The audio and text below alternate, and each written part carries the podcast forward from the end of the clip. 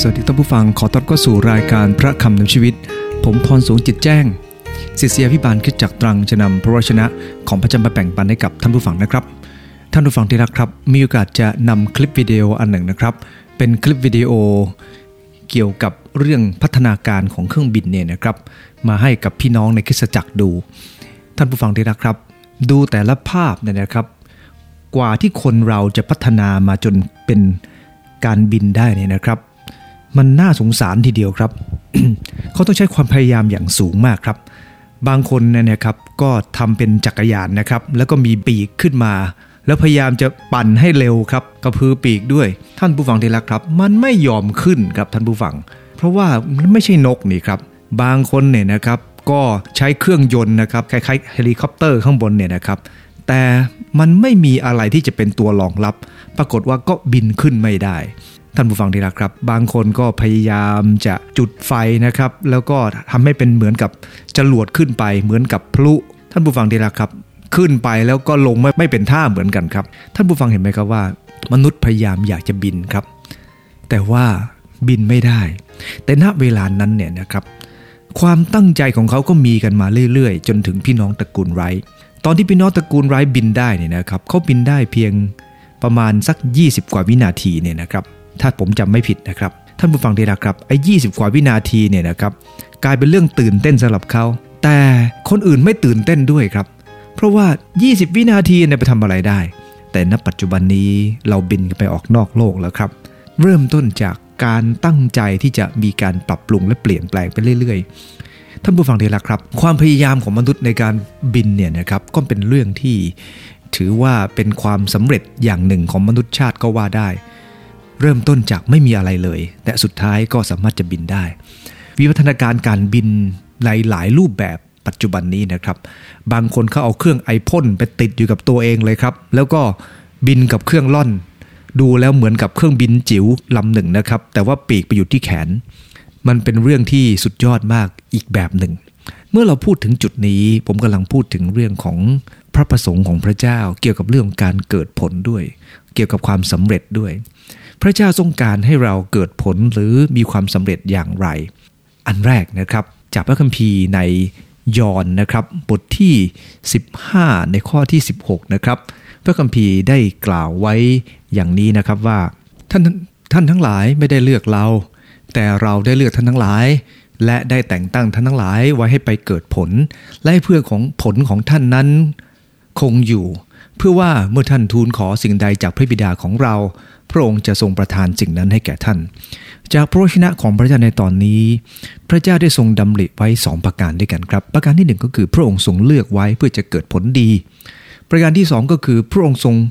ประสงค์ให้ผลดีนั้นคงอยู่ครับ ความสำเร็จของคนเราเนี่ยนะครับ ต้องมีทั้งสองด้านก็คือ อันที่หนึ่งครับ มันเป็นความสำเร็จในด้านผลดี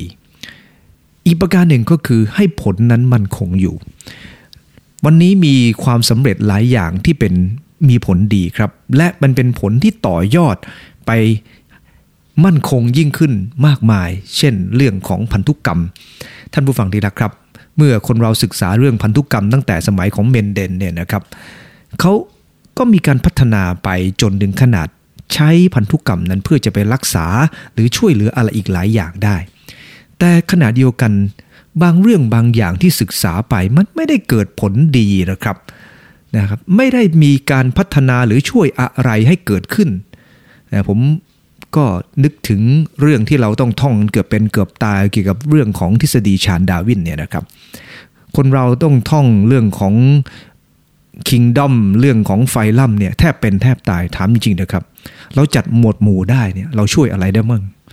เราสามารถช่วยโลกให้ดีขึ้นหรือเปล่าครับ เราไม่สามารถทำอะไรได้มากไปกว่านั้น ซึ่งสิ่งที่พูดกันนั้นเรารู้อยู่แล้ว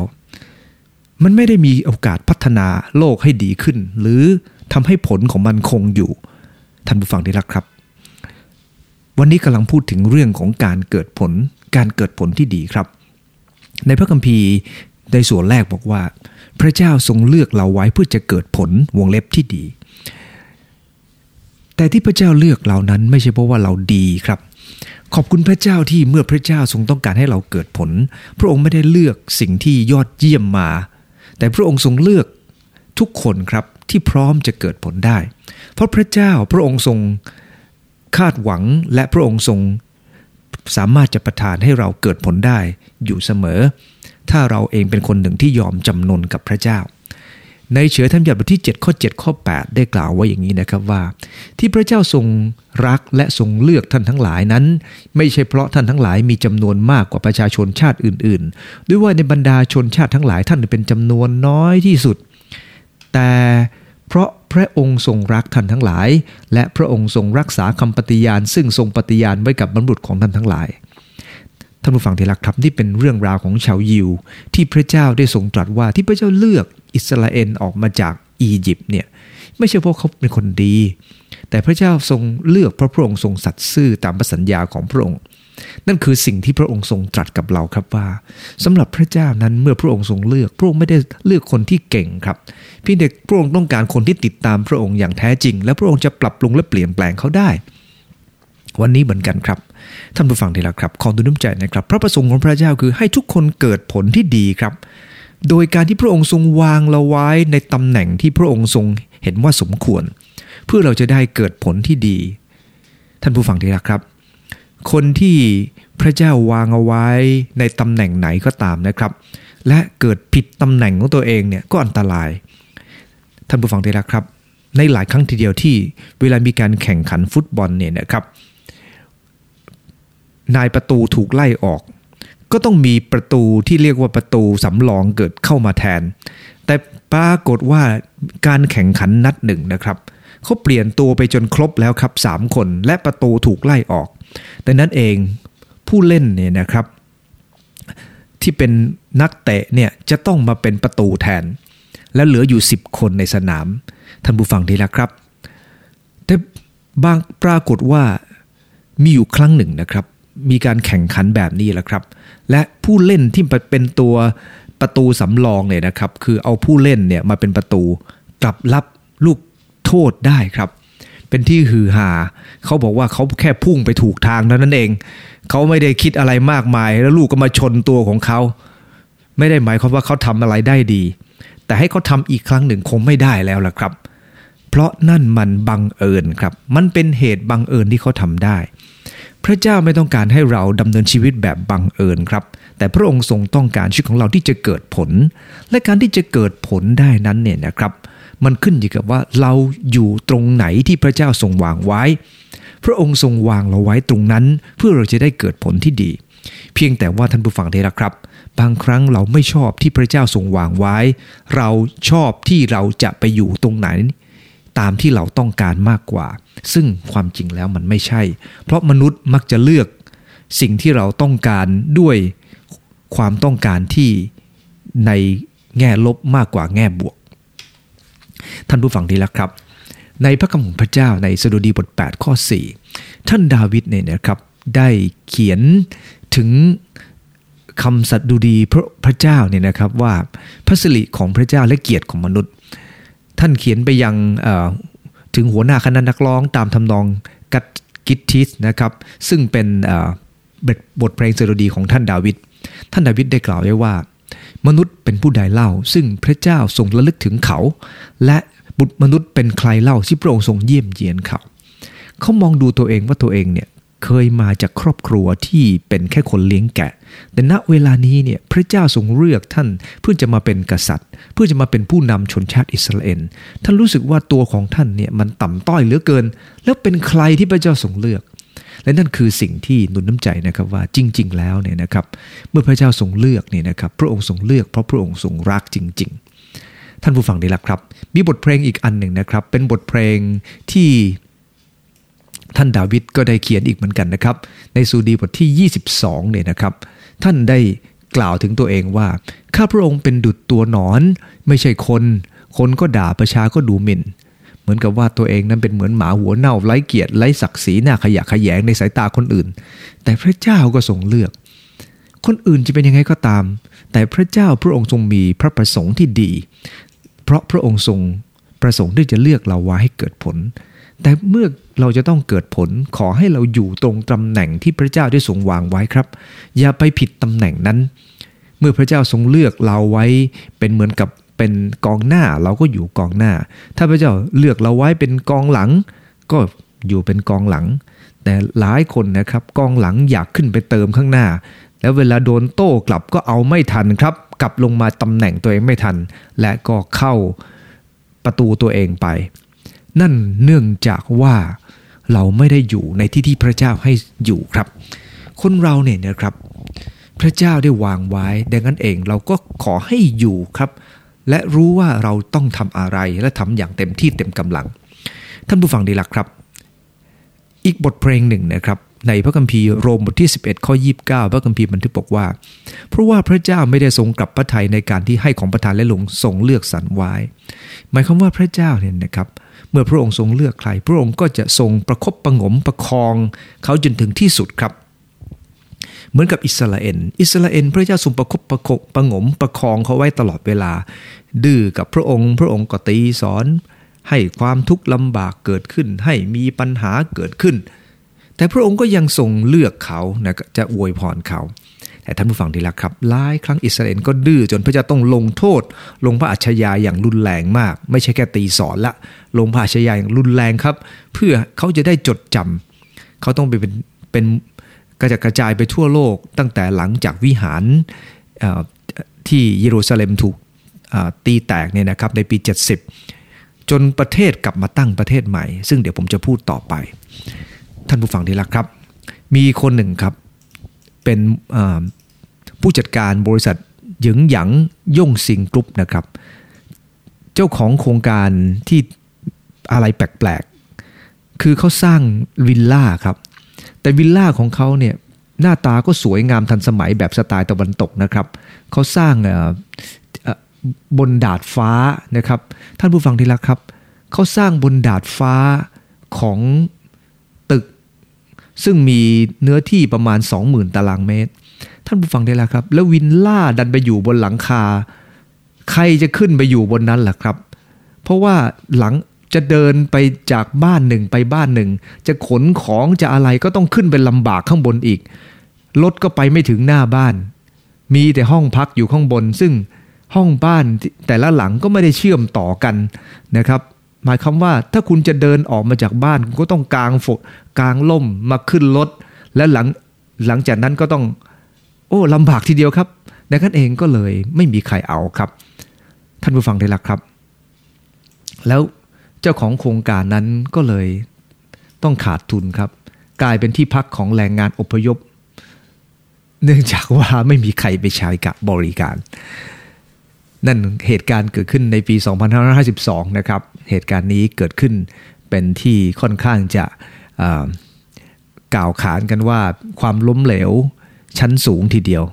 นะครับด้วยความตั้งใจที่ดีแต่กลับไม่มีอะไรเกิดขึ้นเลยครับ ท่านผู้ฟังได้ละครับ พระเจ้าทรงดำริให้เราเกิดผลครับ ไม่ใช่เป็นผลที่ได้เห็นแค่ผลออกมา แต่เป็นผลดีครับ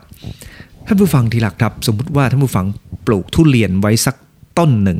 ท่านผู้ฟังคาดหวังว่ามันจะเกิดผลแบบไหนครับ พระคัมภีร์บันทึกบอกว่าพระองค์ทรงปรารถนาให้เกิดผล ที่ดีและผลผลที่มาก คือคุณภาพและปริมาณ มีแต่คุณภาพอย่างเดียวไม่มีปริมาณเกิดทุเรียนลูกเดียวเนี่ยนะครับทั้งต้น แล้วใหญ่มากครับลูกหนึ่งสิบกิโล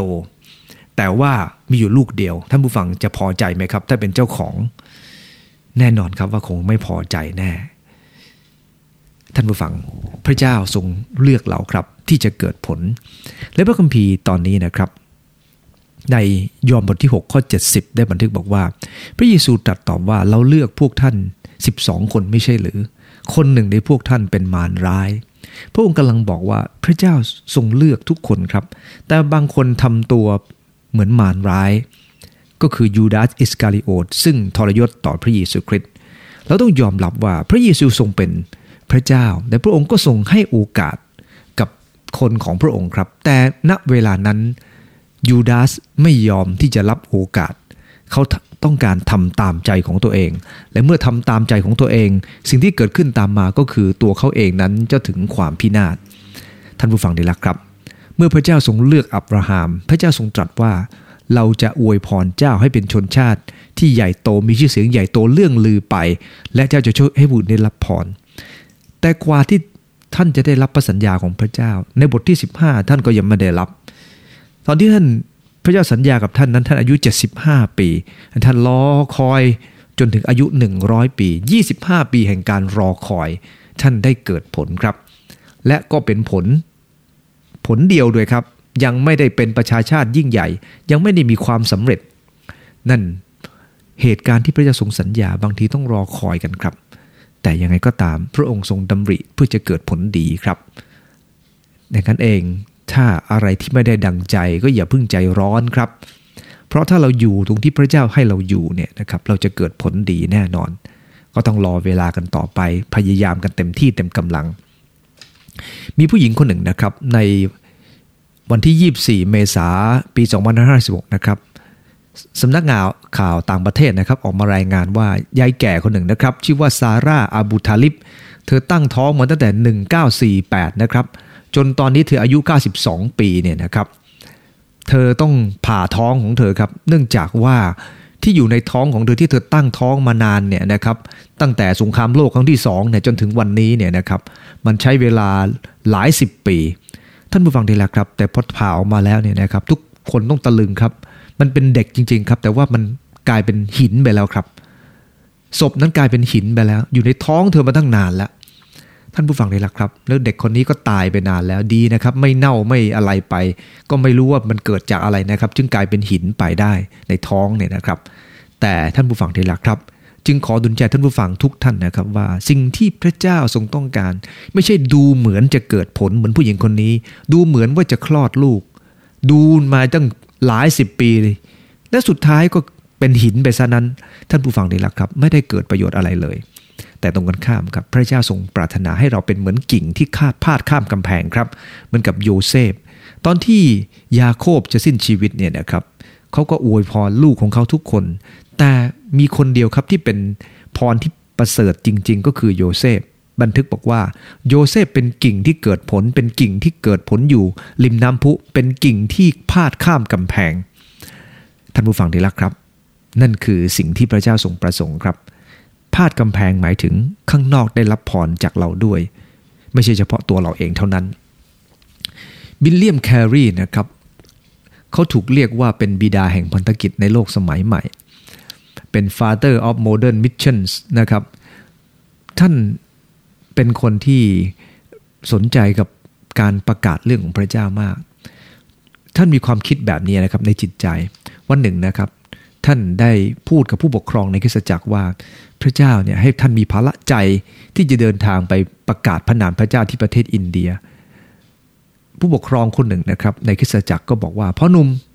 นั่งลงเถอะเมื่อพระเจ้าทรงพอพระทัยที่จะนำคนไม่รู้จักมา ให้กลับใจมาหาพระองค์ พระองค์ไม่ต้องพึ่งเราหรอก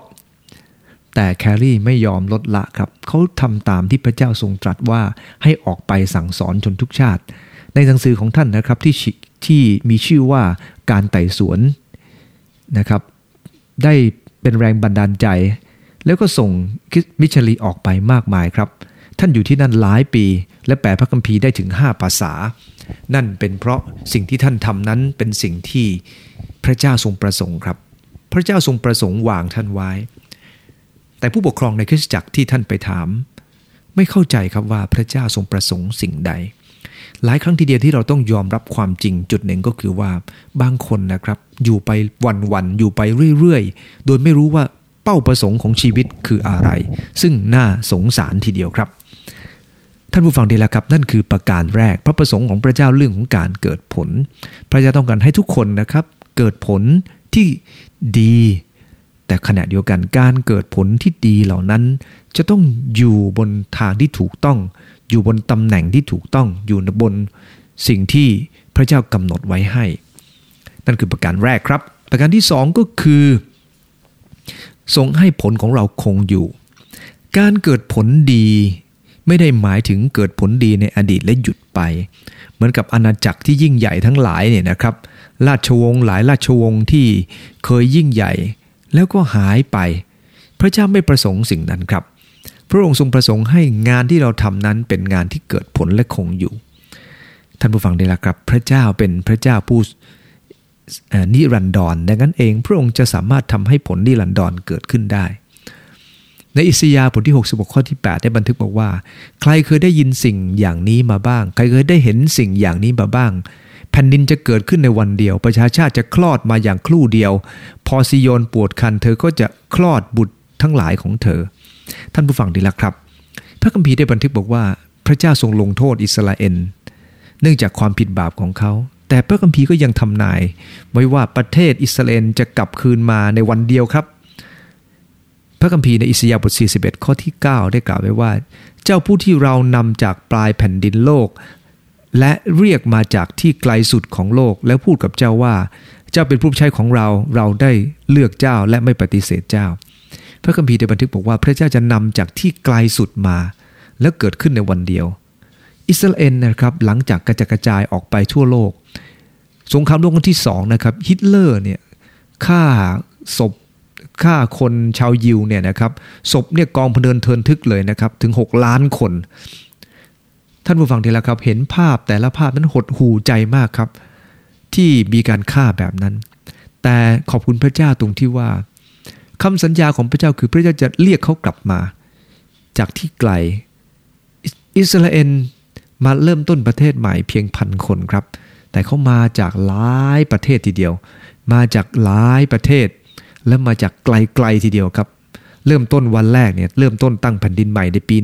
1948เนี่ยนะครับเขาเริ่มต้นด้วยคน 1,000 คนครับ มาเป็นประเทศในวันเดียว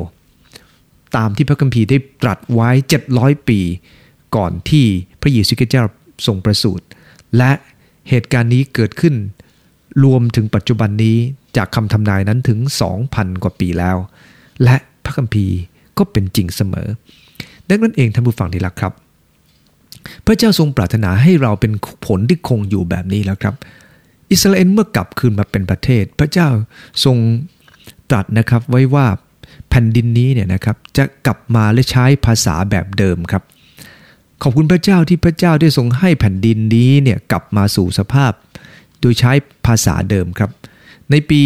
1881เนี่ยนะครับ ก็มีการลื้อฟื้นภาษาฮิบรู และพอต่อมาเมื่อตั้งเป็นประเทศเนี่ยนะครับเขาใช้ภาษาฮีบรูเป็นภาษาราชการ เราต้องยอมรับความจริงนะครับว่าถ้าประเทศเนี่ยไม่ได้อยู่ในที่ที่นั่นแล้ว แล้วจะต้องอพยพไปตามที่ต่างๆ แล้วกลับมา เราจะใช้ภาษาเดิมกันได้ไหมครับ ถ้าบางคนไปอยู่อเมริกา 10 ปีเนี่ยนะครับแม้แต่ภาษาไทยก็ยังพูดไม่ค่อยชัดเลย ถ้าสมมุติว่าไปอยู่ในสังคมที่ไม่มีคนไทยเลย ไม่มีโอกาสจะโทรศัพท์คุยกับใครที่เป็นคนไทยมันก็ยิ่งยากใหญ่ครับ เพราะว่าจะลื้อฟื้นตัวเองนั้นก็ลื้อฟื้นยาก ผมมีญาติที่ไปอยู่แคนาดาเนี่ยนะครับหลายปีตั้งแต่เป็นสาวจนตอนนี้นะครับ ก็อายุมากทีเดียว บางคำนึกไม่ออกครับว่าภาษาไทยใช้ว่าอะไร ท่านผู้ฟังได้ละครับ นั่นเป็นเพราะไปอยู่นาน แต่ว่าอิสราเอลครับ2,000 กว่าปี ไม่ใช่ 10 ปี 20 ปี 30 ปี แต่ 2,000 กว่าปี เขายังจำสิ่งที่พระเยซูคริสต์เจ้าได้ทรงให้เกิดขึ้น และพระสัญญาของพระเจ้าที่พระองค์ได้ทรงตรัสว่าจะกลับคืนมาเป็นประเทศในวันเดียว ขอบคุณพระเจ้าครับและเป็นอย่างนั้นจริง ๆ พระเจ้าทรงป้องการให้อิสราเอลนั้นเกิดผลดีและผลที่คงอยู่ และไม่ใช่เป็นผลที่มีเท่านั้นนะครับ แต่เป็นผลดีอย่างยิ่งใหญ่ด้วย ยกตัวอย่างอีกนะครับคำทำนายในเอเสเคียน ซึ่งอยู่รุ่นราวคราวเดียวกันแหละครับ แผ่นดินนี้จะล้างเปล่าเป็นก็จะกลายเป็นอย่างสวนเอเดน หัวเมืองที่ถูกทิ้งล้างและล้างเปล่า และปลักหักพัง เดี๋ยวนี้จะมีคนอยู่ และมีกำแพงประชาชาติ ที่เหลืออยู่รอบๆจะทราบว่าเราพระเจ้าได้ทรงสร้างสิ่งประหลาดพังเหล่านี้ขึ้นใหม่ และปลูกพืชในที่ล้างเปล่านั้นขึ้นมาใหม่ เราพระเจ้าได้ลั่นวาจาแล้ว และเราจะกระทำเช่นนั้น มีโอกาสนำรูปฟาร์มในประเทศ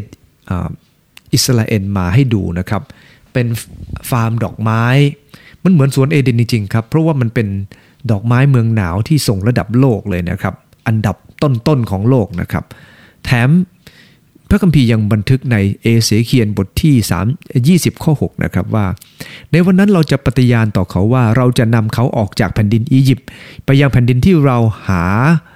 ให้เขาทั้งหลายเป็นแผ่นดินที่มีน้ำนมและน้ำพึ่งไหลบริบูรณ์ เป็นแผ่นดินที่มีศักดิ์ศรีที่สุดในแผ่นดินทั้งหลาย ท่านผู้ฟังที่รักครับ อิสราเอลได้รับพระพรจากพระเจ้า ท่านผู้ฟังที่รักครับ พระคัมภีร์ได้บันทึกบอกว่าเขาจะมีแผ่นดินที่อุดมสมบูรณ์และเป็นอย่างนั้นจริงๆครับ เมื่อ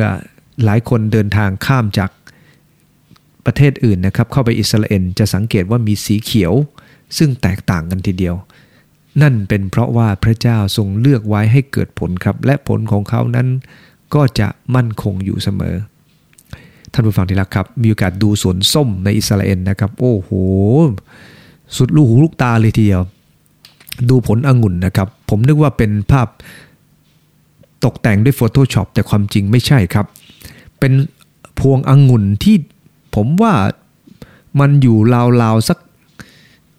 เป็นร้อยกิโลนะครับ พวงเดียวเนี่ยนะครับ มันเยอะมากทีเดียวนะครับ เยอะมาก อีกต้นหนึ่งก็เหมือนกันครับ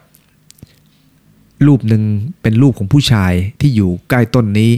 อีกรูปเป็นของผู้หญิง แต่แน่นอนครับคนละที่กันสังเกตจากแบ็กกราวด์ก็ไม่เหมือนกันเลยครับ แล้วคนละต้นกันด้วย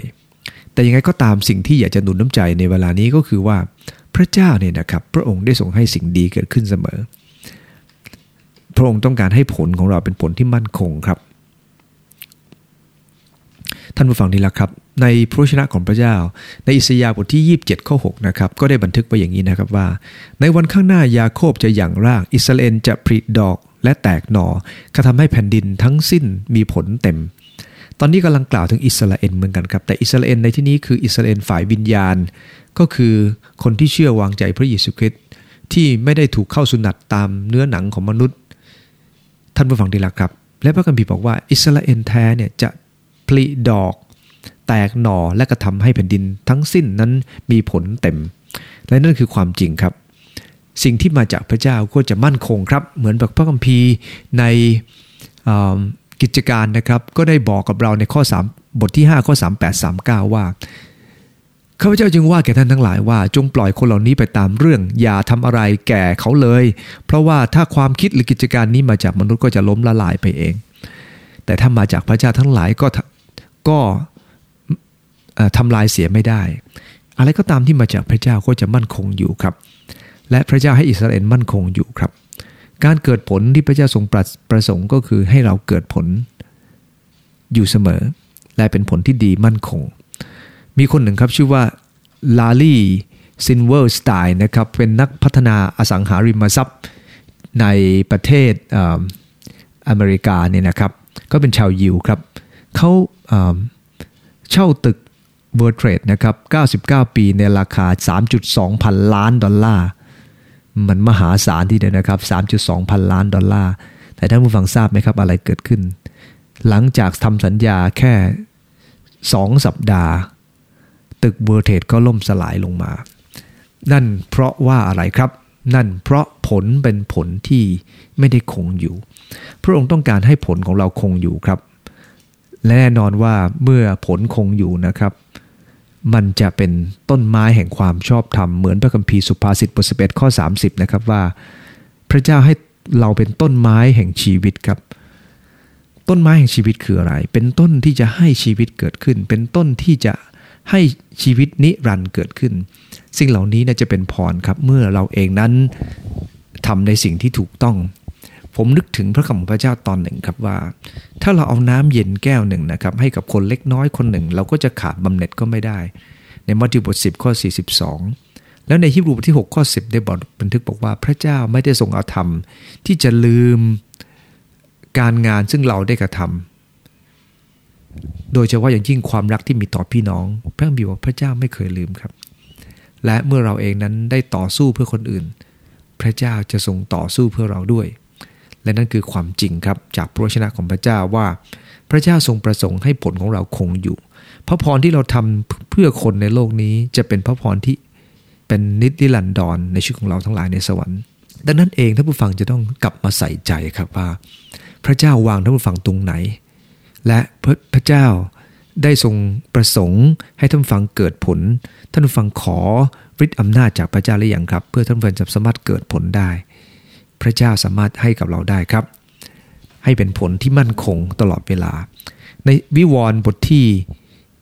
22ข้อ12 นะครับ ได้บันทึกบอกว่าดูเถิดเราจะมาเร็วๆนี้ เราจะนำบำเหน็จของเรามาด้วย เพื่อจะตอบแทนการกระทำของทุกคน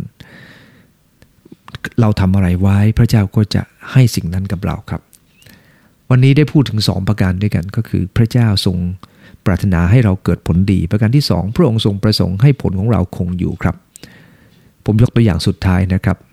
ในหนังสือมนาประจำวันวันที่ 13 มกราคมปี 2014 เนี่ยนะครับ กองทหารมุสโสลินีได้เข้ามาบังคับเอมิชลีทั้งหมดออกจากวันลาโมเอธิโอเปียไป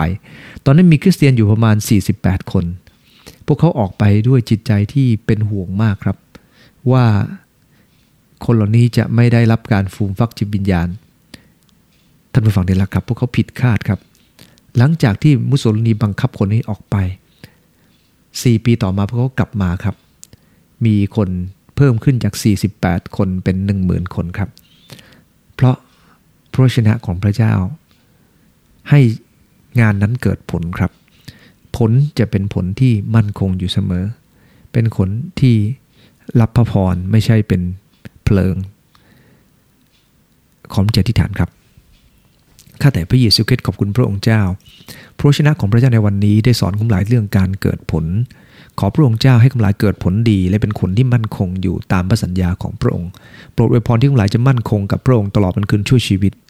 พระองค์เจ้าข้าคำหลายมีจุดอ่อนมากมาย ไม่สามารถจะเกิดผลดีได้ตลอดเวลา แต่ขอพระเจ้าเป็นพระเมตตาที่คำหลายจะเกิดผลดีและผลที่มั่นคงอยู่บำเหน็จที่คำหลายจะได้ทำจะได้รับบนสวรรค์มากมาย อธิษฐานในนามพระเยซูคริสต์เจ้าอาเมนขอบใจพรทุกท่านครับ